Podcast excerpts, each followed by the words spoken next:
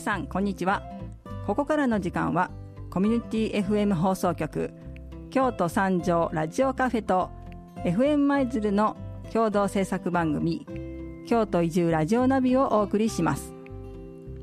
京都北部への移住をテーマにした特集番組京都移住ラジオナビは10月から始まり12月までの3ヶ月にわたって京都市と舞鶴市で毎週放送します。番組はこの2局のウェブサイトでポッドキャスト配信も行っていますので京都三条ラジオカフェと FM 舞鶴のホームページへアクセスするとスマートフォンやパソコンからいつでもお聞きいただけます。それではこれからの30分間京都北部への移住情報やその暮らしの魅力について移住者の方からの生の声をお届けしてまいります。たっぷりとお楽しみください。番組の構成と進行は FM 舞鶴パーソナリティドリーム花見です。この番組は京都府の協力でお送りいたします。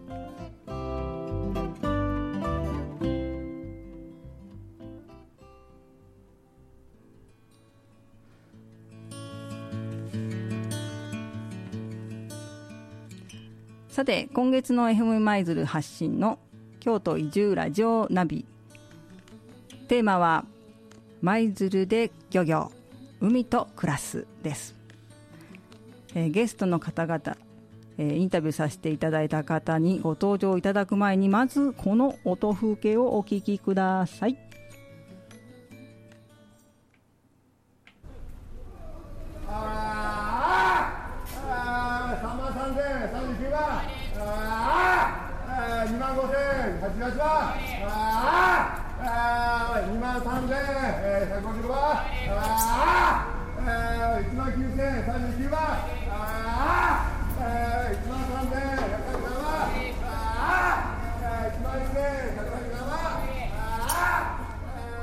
え、非常にね威勢のいいお兄ちゃんの声が、えー、皆さんの耳に届いていると思いますがこれはですね舞鶴地方卸売市場での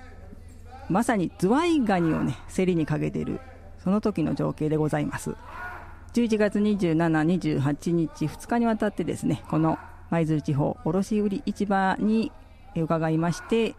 この競り市の様子ですとかそこで働いている方のねお話を伺ってきております。でもずらりとねズワイガニがこう並んでいる中での取材だったんですけれどもね。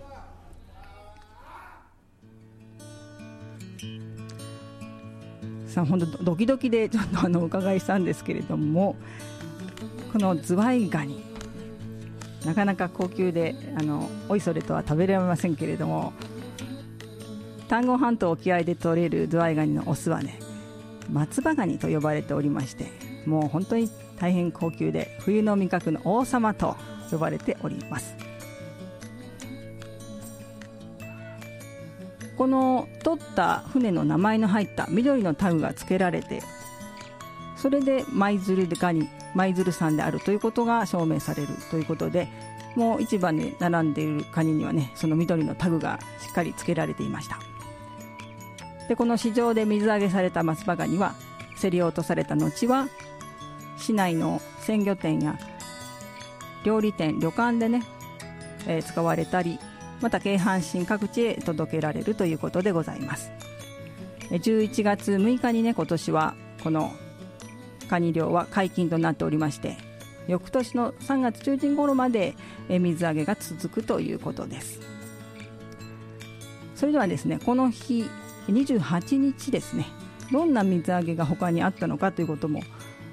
えー、舞鶴市役所水産課の原田氏にねお話を伺っておりますのでインタビューの方お聞きいただきたいと思います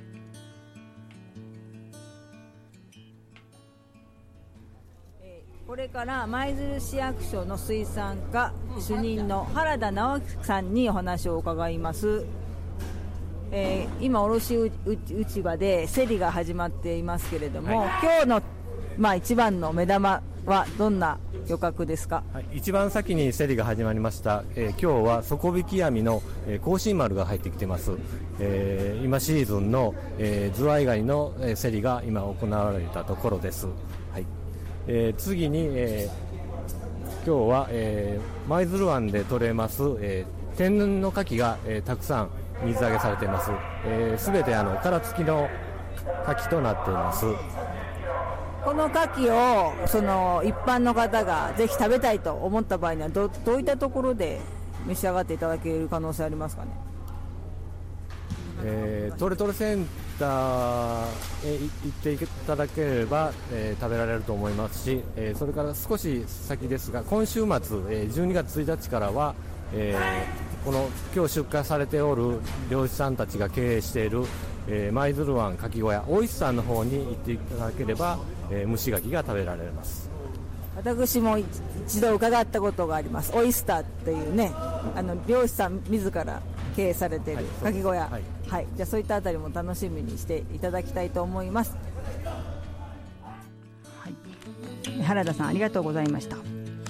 あ、日々ねどんなものがどんな量入ってくるのかっていうのはもう本当に自然の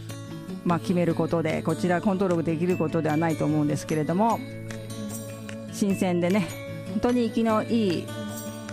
これからの季節ですとやはりカニですとかね。そして牡蠣を舞鶴では楽しんでいただけそうです。それではここで京都府の京都移住コンシェルジュが京都の田舎への移住に関する情報を提供するサイト京都移住コンシェルジュ特設サイトの紹介です。田舎で暮らすってどういうこと？そもそも京都に田舎ってあるの？といった基本的な情報から空き家を探している。実際に現地を訪れてみたいという方まで京都移住コンシェルジュがご相談に応じます。まずはあなたのイメージや条件に合った移住先をウェブサイトで探してみましょう。京都移住コンシェルジュに相談したい場合はまず訪問したい窓口に電話かメールで相談予約をお願いします。大阪東京京都の窓口で相談員とお話しいただきます。ウェブサイト内では移住に関するイベント情報も随時発信されていますので今すぐ京都移住コンシェルジュで検索してみましょう以上京都府が提供する京都府移住情報サイト京都移住コンシェルジュをご紹介しました。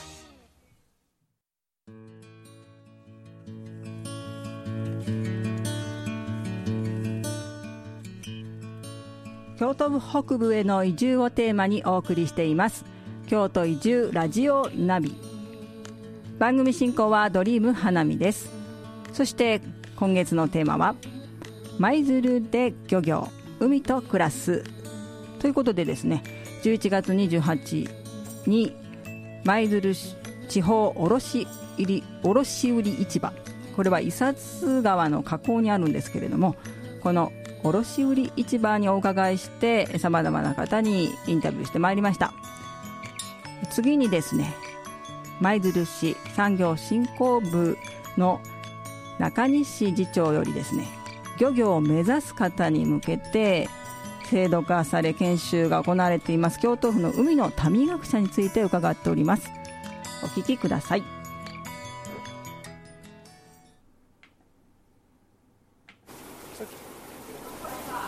で今日は海の民学者についてお伺いしたいと思います。お名前からお願いいたします。はい私は舞鶴市役所水産課の中西と申します。え海の民学者というのがどういった研修制度なのか、えー、詳しくお話を伺いたいと思います、えー、海の民学者は、えー、京都府で、え漁業をしていただく担い手を育成する機関でありまして育成期間は2年間となっております。学者の場所は宮津市の京都府水産事務所の中にあります。運営母体は海の民学者運営協議会というところが運営しておりその構成は京都府漁業協同組合と信用漁業協同組合水産振興事業団の3つの水産関係団体とそして京都府。北からは京丹後市伊根町宮津市舞鶴市の5つの行政機関とは連携して教育会を運営しております。実際にその民学者の研修生になった場合はどのようなプログラムになってますか？はい。1年目は座学と合わせて定置網漁業底引き網漁業鳥貝養殖などの現地研修そしてロープの技術などを学びます。2年目からは将来就きたい漁業の会社とか個人の方について現地での自治研修を行います。はい。まあ、その漁業の道へとつながる、ね、具体的な実際実践的なまあ内容になっているということなんですけれども今度募集されているのは何期生でまだ応募できますか？はい、えー、今年の募集は第5期生になります。すでに一次募集は締め切られておりますがまた引き続き二次募集を行う予定とお聞きしております。それでは最後に、えリスナーの方への呼びかけアピールをお願いします、え京都府海の民学者は京都府の担い手を育成する機関であります。漁業に興味のある方はぜひこの海の民学者の2年間できっちり体験を積んでいただいてまた学習していただいて京都の漁業の担い手になっていただきたいというふうに考えております。ありがとうございました。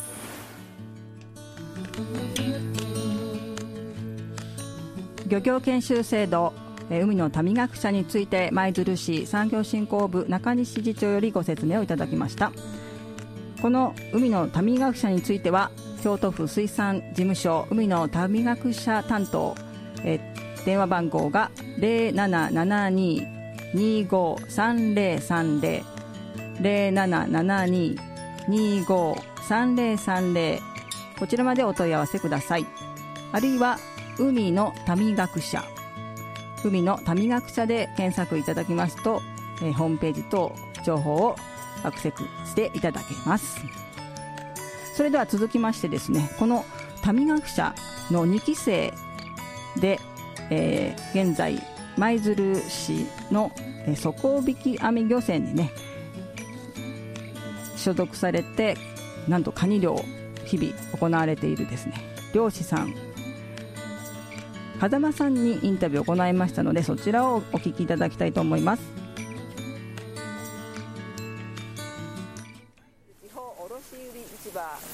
伺いして海の民学者の2期生。でそちらをご卒業されて、えー、今漁師の道を進まれている風間さんにお話を伺いたいと思います。よろしくお願いします。よろしくお願いします。実は風間さんは一度スタジオにお越しいただいてお話しいただいたことがあるんですよね。そうですね。去年だったと思うんですけども。確かあのその時はまだこれから舞鶴に向けで漁漁師を始めるにあたってのその何かしら意気込みと確か語ったと思うんですけども。じゃあそれこそもう卒業していよいよその選ばれた漁場で仕事を始めるって矢先でしたかね？そうですね。その確か12月だったか、まあ、1月だったか多分その辺だったと思うんですけどはい。それから今じゃあ何年目ということになりますかね？今年で今2年目になりますね。来年の春には3年目に突入するのかなといった形ですかね。まあ、石の上にも3年と言いますけど、まあ、その途中ということなんですけれどもえ今11月6日から解禁となったカニ漁にね出られてるということなんですがもう私は素人なので一体船の上でどんなこう一日の流れなのか全く想像できないんですがどういったサイクルでお仕事をされてるんでしょうか？はい、えー、っとですね、まあ、基本カニ漁は基本海が穏やかになった時に出港するので、まあ、その出る時間は、まあ、夜中だったり朝だったり昼過ぎだったりちょっとまちまちなんですけども、えー、まあ釣りに乗って数時間かけて漁場に着いて、えー、まず網を下ろしてあ、そ網を下ろす作業から始まってそこから網を下ろし終わったら、えー、まあ1時間前後ぐらいかな。1時間ぐらい、えー、まあ引くわけですね船を、まあ、その間何も待機時間ということで、まあ、その船の中で待ってるんですけども、まあ、その待機時間が終わったら、えー、いよいよその網を上げる作業になりましてその網を上げる作業が終わって網を上げたらその、まあ、取れた漁獲物カニですね。カニ等を仕分けして、まあ、仕分けしつつ、まあ、その次の網をまた入れる作業に移ってまたそこからまた、えー、網を入れて待機するっていう、まあ、その流れを大体ワンサイクル2時間ぐらいでやってますねでひたすらその今おっしゃったような、まあ、底引きのこの網を出しては待機してかかったら引き上げてまた出してという繰り返しを1日、まあ、平均的には何回ぐらいやるもんなんですかね？そうですね。丸1日出た場合はそう大体10回11回、まあ、その時のその海の状況やその必ずしもその2時間で行けるわけでもなく何かしらトラブルがあったりとかもあったりするんですけど、まあ、それを含めて大体まあ10回前後になりますかね。かなり重労働ですねそうですね、大体まあそ、といってもまあその僕の船の場合はあの機械がやってくれるんで、まあ、そこまであの重労働というわけではないかな、まあ、とと思います、でも最初の頃その船に乗って漁に、まあ、出たり入ったりの日々っていうのはこう体の方はついていきました？その船酔いだとか大丈夫でした？はい。えー、やっぱり僕の一番のそのその難題っていうんですかその天敵はやっぱりちょっと船酔いでして、まあ、今2年目になるんですけどまだこの2年目になってもまだいまだに酔うことがありまして実はこの今収録する前にもちょっとさっき漁出てたんですけどもその日もちょっと今日もちょっと酔ってしまって それちょっと大変でしたね。なかなか大変ですね。なんかこう木こりのね林業であの杉の花粉症持ちながらやってる方もいたりしてねなんか船に乗る方で船酔いっていうのはなかなか大変だと思うんですけど、まあ、そんな困難もね乗り越えつつもう3年目春には3年目になるという、まあ、風間さんなんですけれどもそのそもそもでも漁師やろうって思った理由っていうのは何かきっかけとかありますか？はいえーとそうですね。あの僕はあの小さい頃からちょっと海海や魚が好きだったというのもありましてそれとあとですねその漁師という仕事はやっぱり頑張った分だけその身入りがあるっていうんですかその頑張った分だけのそのしっかりとした形となって自分に返ってくるっていうのがやっぱりそこに魅力がやっぱり大きいかなっていうのもありますね。確かにそのダイレクトにねそのこう収穫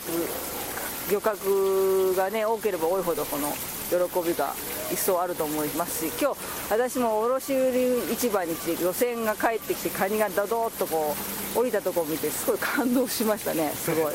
今日今日はちなみに漁獲高としてはどうでしょう？今日はそうですね。例年に比べたらちょっと少ない方なのかなと。まだちょっと僕もそんなに詳しいことしてないんですけど日々これからどんなことを心がけてどんなことを目指しつつこの漁師の道を進んでいきたいと思っておられるかお話しいただけますでしょうか？はい、えー、そうですね。まだあの2年目でということもありますしまだまだできないことわからないことがいっぱいありますし日々ちょっとあの先輩漁師さんに怒られてばかりの なんですけどもまあその一つ一つちょっとわからないことはしっかり聞いて、えー、ちゃんと、えーやるようにしてあとはやっぱりその僕個人の問題でやっぱり船酔いには慣れるというのも難しいのかもしれないんですけどもしっかり、えー、薬飲んで、えー、いけたらなと思っています、うん、そうですね。体のことですもんね。はい。あの先輩からもう風間さんの様子伺ったらすごい頑張ってるっておっしゃってましたよ。ということであと最後にですねまあちょっと漁師という仕事に興味のあるという方も、まあ、おられると思うんですけれどもそんな方に何かアドバイスというかメッセージがあったらお願いします。はいえー、っとですね漁師をやっぱり始め最初始めるにあたってやっぱり自分の中のイメージっていうのはやっぱりあると思うんですけどもまあ大半はやっぱりそのイメージとその現場の実際に乗ってみたその体感っていうんですか？それもやっぱりギャップっていうのはやっぱりすごい大きいと思うんです。誰でも持ってると起こりうることだと思うんですけども、まあ、そのギャップにどれだけ耐えれるか。もしくはそのあまり大きく自分の中でイメージを作らないで臨んだ方がいいのかなっていうのはやっぱり大事だと思います。先入観っていうんですか？ねそういうのは大事だと思うんです。そうですね。まあ他の仕事にも言えることかもしれませんけど確かに船に乗る乗って漁に出るっていう体験自体がね普通の人にはありえないことなのでやっぱり実際乗っていないことにはまあ分からないと。そういう意味では海の民学者にで事前にその体験できたりとか座学で知識を持つことができたっていうのはどうですか？そうですね。やっぱりその普通にそのまま漁師漁師漁師になるぞということでその定置網や底引き網の漁船に乗るよりもやっぱり海の民学者で、えー、座学や体験乗船体験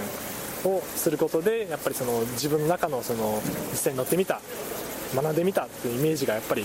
ある程度固められると思うんでそういった意味でやっぱり海の民学者に入ってやっぱり良かったかなって思ってます、まあ、これからもね体に気をつけて頑張っていただきたいと思います。はい。ありがとうございます。はい。ありがとうございました。ありがとうございました。ありがとうございました海の民学者2期生で現在京都府漁業協同組合舞鶴支部の底引き網漁船に所属されている風間さんにお話を伺いました、まあ、このズワイガニですけれども松葉ガニね丹波半島京賀岬の沖合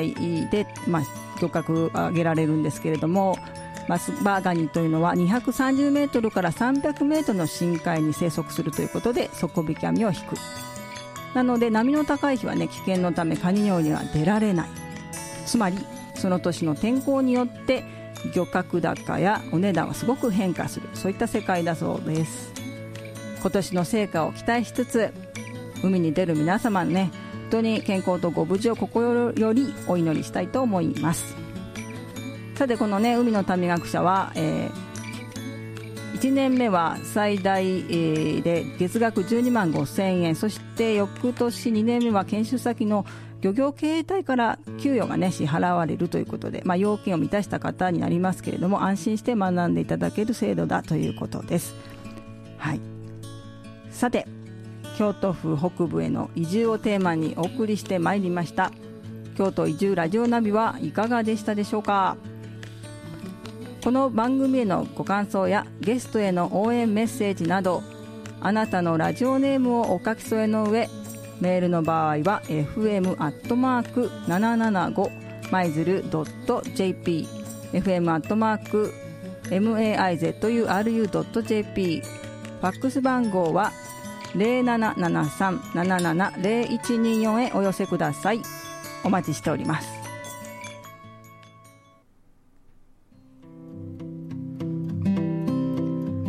3ヶ月にわたりましてねいろんな移住者の先輩方のね生の声をお届けしてまいりました。